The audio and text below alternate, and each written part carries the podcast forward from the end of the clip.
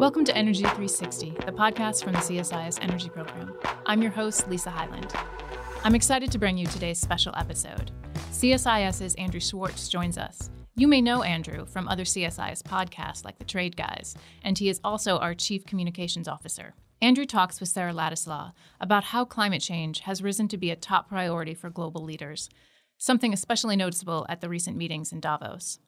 They explore how energy policy has changed over the last four decades, moving from a more straightforward policy issue to something at the center of economic growth, trade, industrial policy, governance, and foreign policy, and a whole list of things.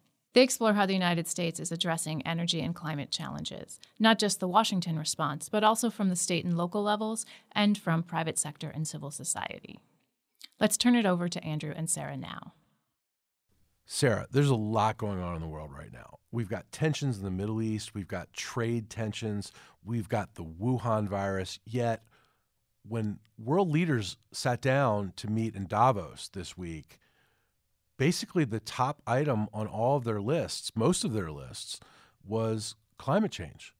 What did you think about that? It's both surprising uh, for a lot of people, particularly the way that it came across in the World Economic Forum context, right? I mean, they always set the scene for Davos by asking people, like, what's the biggest item on your risk horizon? And eight out of the top 10 criteria were all environmental impacts somehow related to mismanagement of climate change, right? And it is surprising. Like it is. And the other issues were like income inequality. There were a lot of income inequality issues. I mean, you know, nuclear war always like makes it up there because it would be so consequential if it happens. It's right? a big one. Yeah, it's a big one, right? But like you know, by and large, when you look at all this tension, you're talking about geopolitical risk, all these other things. They didn't. They didn't quite rise to the same level, although they were, you know, they were certainly flagged.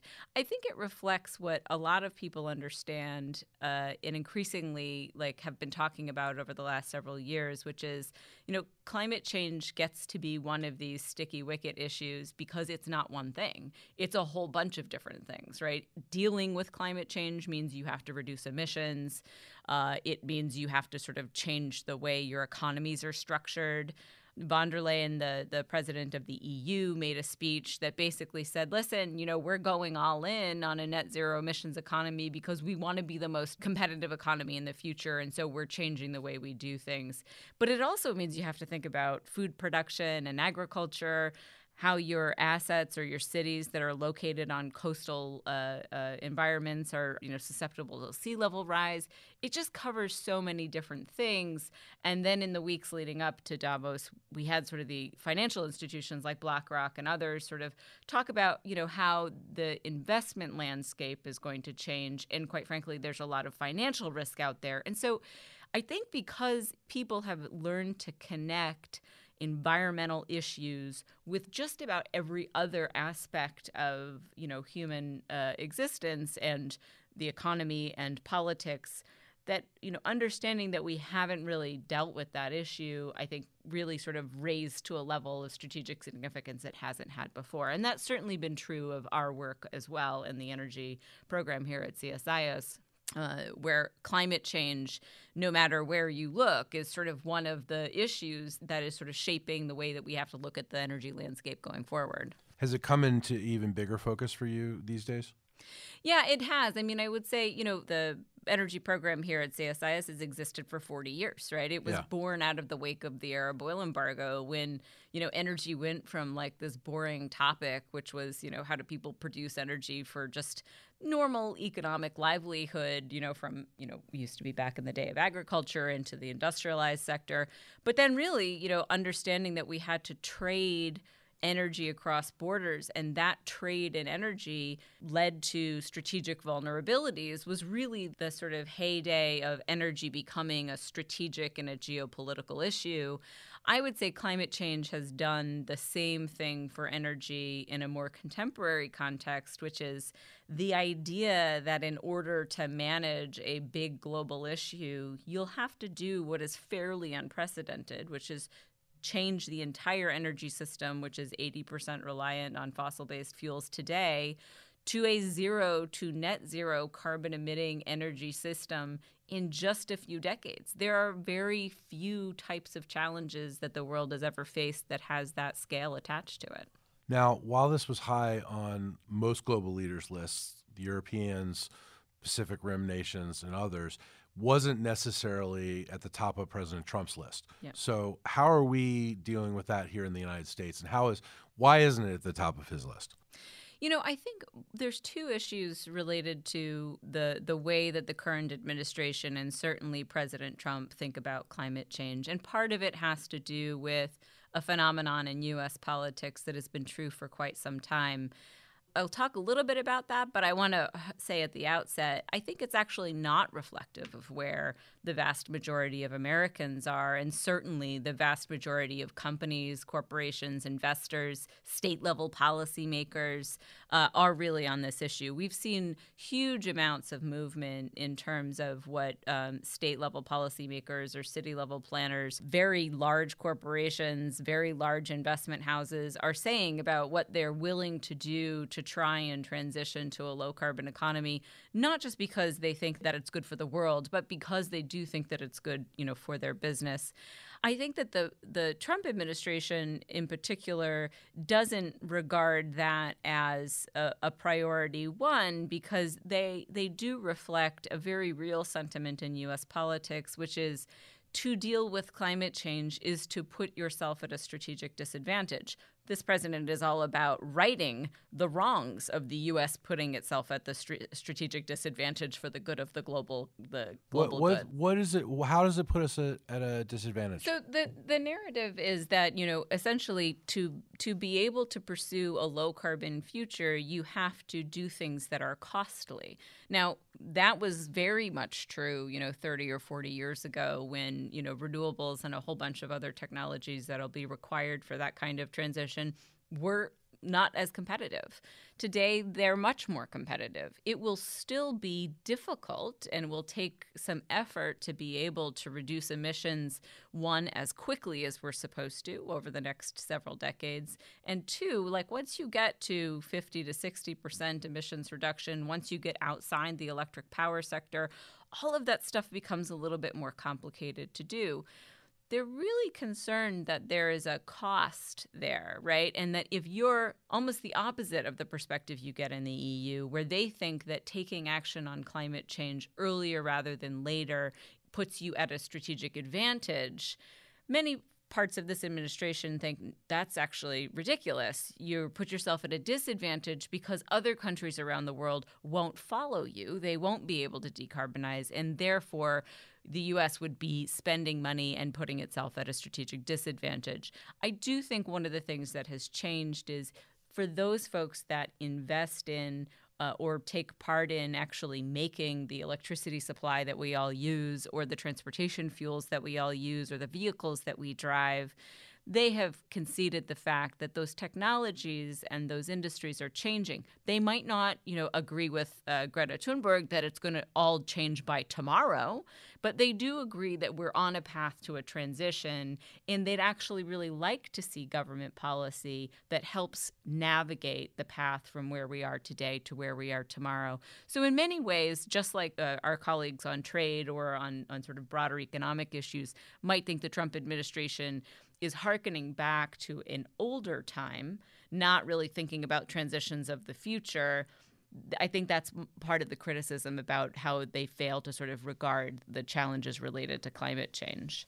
So it's not just that President Trump likes to needle Greta Thunberg. There is certainly that uh, as well. I mean, I, I, I, do think uh, I do think she, you know, she did take the Time magazine cover away from him, as he said. So yeah. maybe that really, really yeah. bothers him. Yeah. But but I will say, even on the Republican side of the equation, I mean, even while all of this is going on, there are members of Congress uh, on the Republican side of the ledger. There are Republican uh, lawmakers, you know, within the United States at a, at a state and local level who really want to find a way to have a positive position on these issues. Even folks within the, the Trump administration who focus on innovation, say in the areas of nuclear power or carbon capture and sequestration or battery storage technology, they really do see that the US should try to be competitive in technologies that, quite frankly, will succeed and be winners in that low carbon future.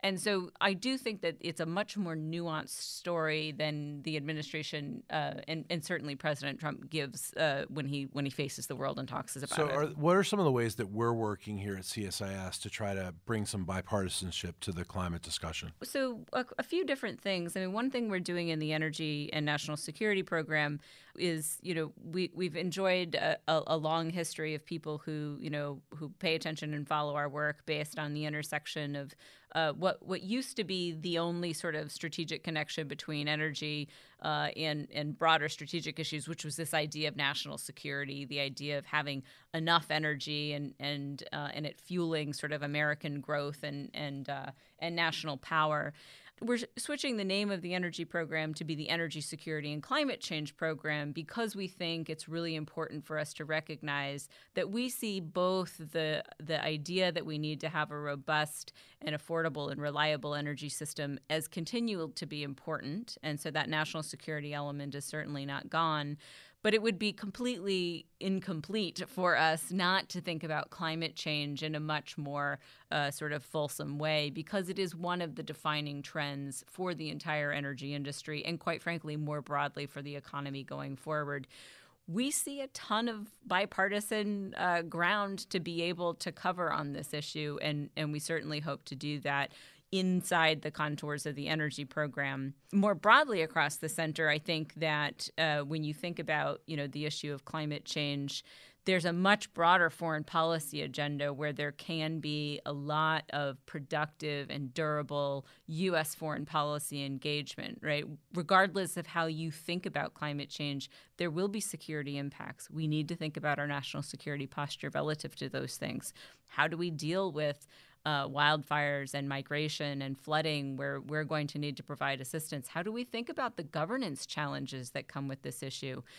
Right now, there's a huge amount of discussion about trade and climate change. Will there be border carbon adjustments? We've got a great trade team here who can think about and, and lead on some of those issues. It big plug for the trade guys. Big plug for the trade guys.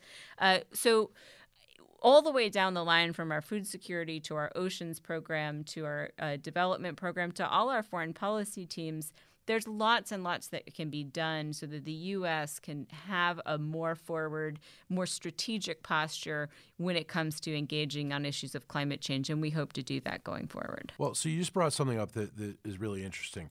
You know, climate change has already been blamed for the really horrible brush fires in Australia withering coral reefs all over the world, rising sea levels, cataclysmic storms. But something else is happening now. It's also starting to be the subject of talk that it could be blamed for the next financial crisis. Mm-hmm.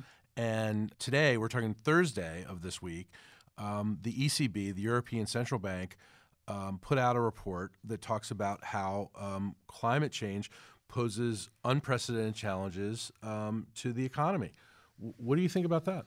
Yeah, I think that this is something, again, that has been uh, a topic of conversation really brought up by Mark Carney, who was the head of the central bank in the UK.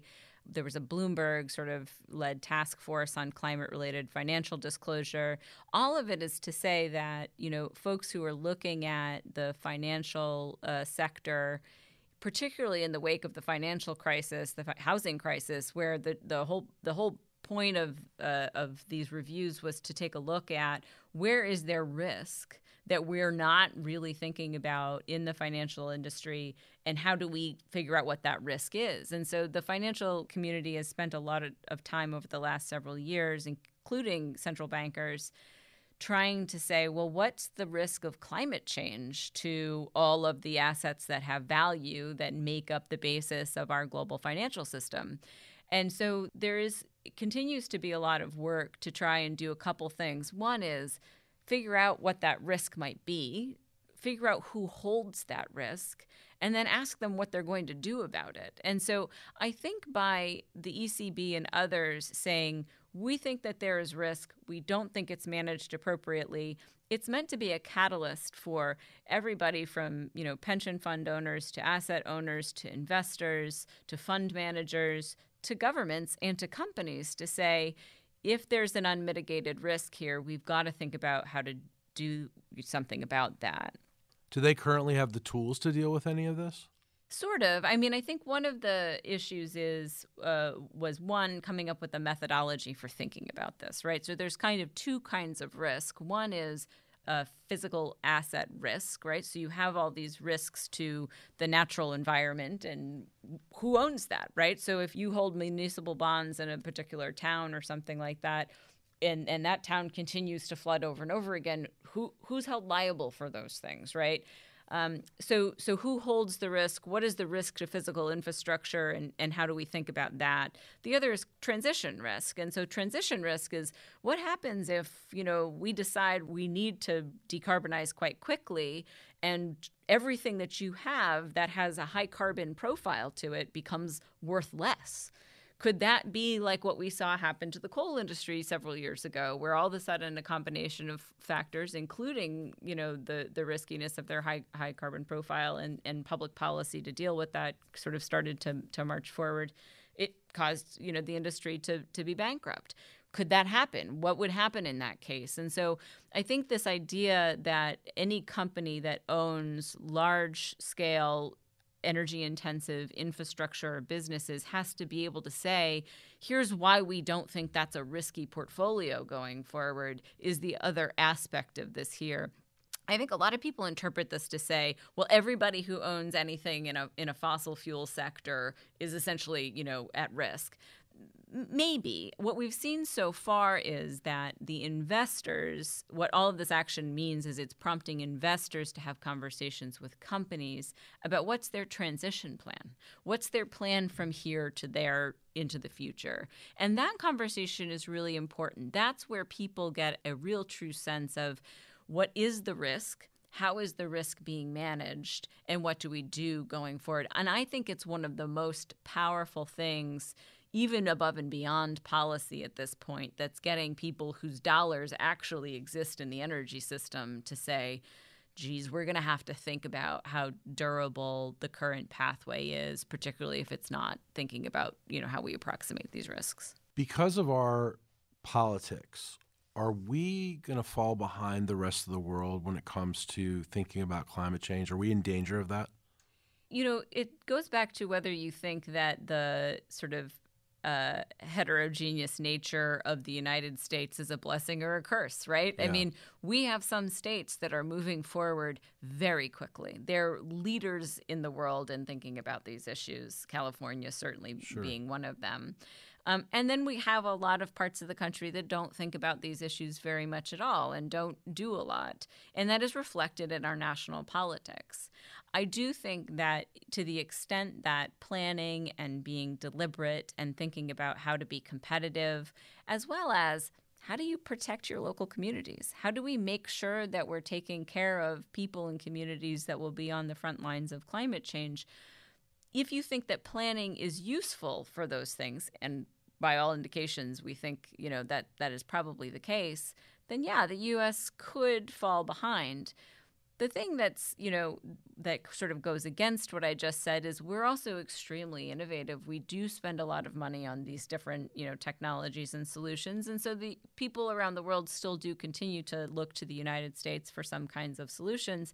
But you know even on something sort of a, a small piece of this puzzle but but an important one which is like innovation in energy technologies I mean, you look to Asia, and Asia is, uh, particularly China, largest market in the world for most renewable energy technologies, certainly made it a strategic priority to be able to innovate in all of those areas, and quite frankly, is doing a very good job in bringing down the cost of some of the technologies that are likely to be the most competitive in the world going forward.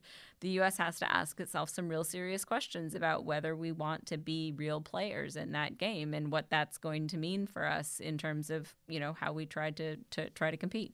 But do our tribal politics around this issue prevent us from really getting anything done and really leading in the world on this issue?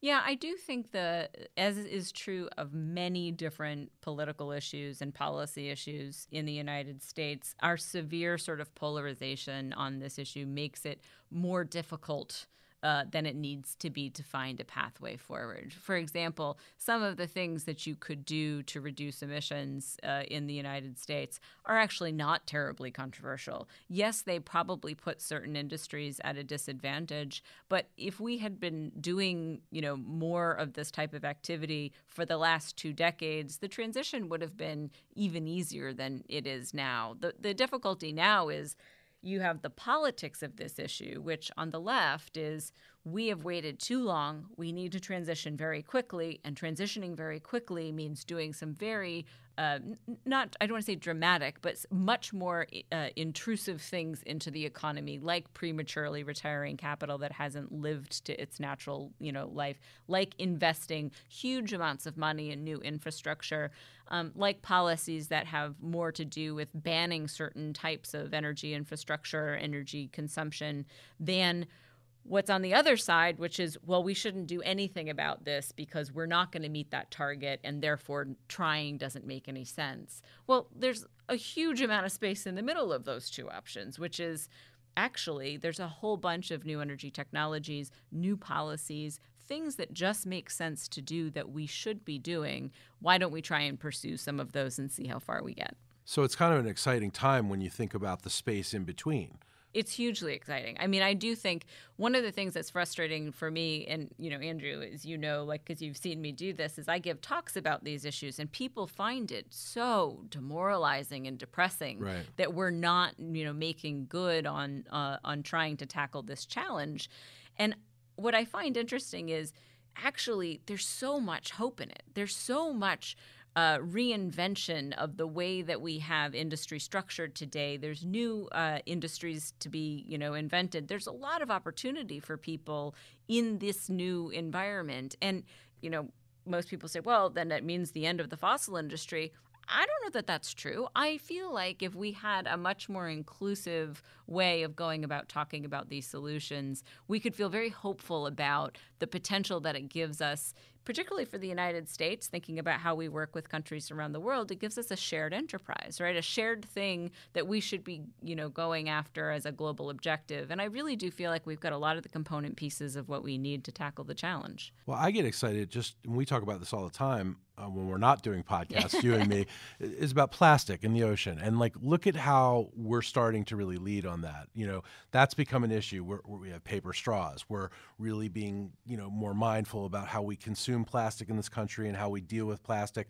All of a sudden, China is now talking about how they're going to deal with plastic. So there are things that we are doing, and there are things we are doing to mitigate our carbon footprint. Yeah, yeah. I think one of the things that's really important is understanding that in order to tackle these large global challenges, you need a few different things. And one is technology. Well, we've got more technological change going on today than we've seen in more than a century, right? I mean, it's a huge, wide open playing field of new technologies and, and new ways of creating new technology that we haven't seen in a very long time. So, really positive on that side what you were saying about, you know, we noticed a global imperative, China has this global imperative that they've noticed, and we're starting to think about ways to work together.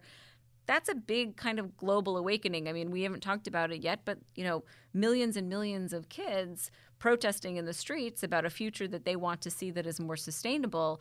I always think back to you know the late Dr. Brzezinski, who said the new uh, environment in which people can communicate with each other much more readily will lead to a mass global awakening of democracy. Right. He is not wrong. That is what is happening, and we're seeing people, you know, with their voices, with their feet in the streets, particularly young people. Yeah, and I don't know that that's going to lead to some you know giant socialist revolution. I'm not going that far, but it is a way of people realizing that you know there is sort of an awakening of a of a voice in the youth about the shaping of their future that I think has really changed the way that people uh, in positions of power think about their responsibilities going forward.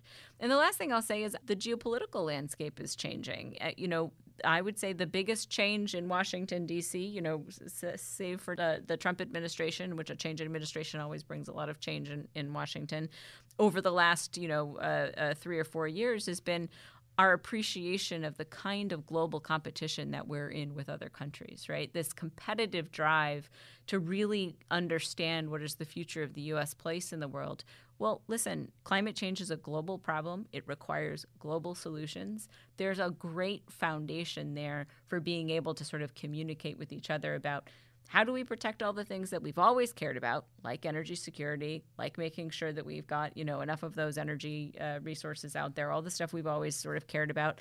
But how do we do it in a new way where we can really, you know, seriously reduce emissions? And I think we've got all the things that we need to be able to pursue that. Sarah, as always, it's great talking with you, and I know we're going to keep talking about these issues in the days and weeks and months to come. That's great. Thanks, Andrew. Thanks again to Andrew Schwartz for hosting this episode of Energy 360. Check out the Energy Security and Climate Change Program at csis.org for more information about our new name and for information about new initiatives launching soon. You can find more episodes of Energy 360 at Apple Podcasts, at Spotify, or wherever you listen to podcasts. And as always, follow us on Twitter at CSIS Energy. Thanks for listening.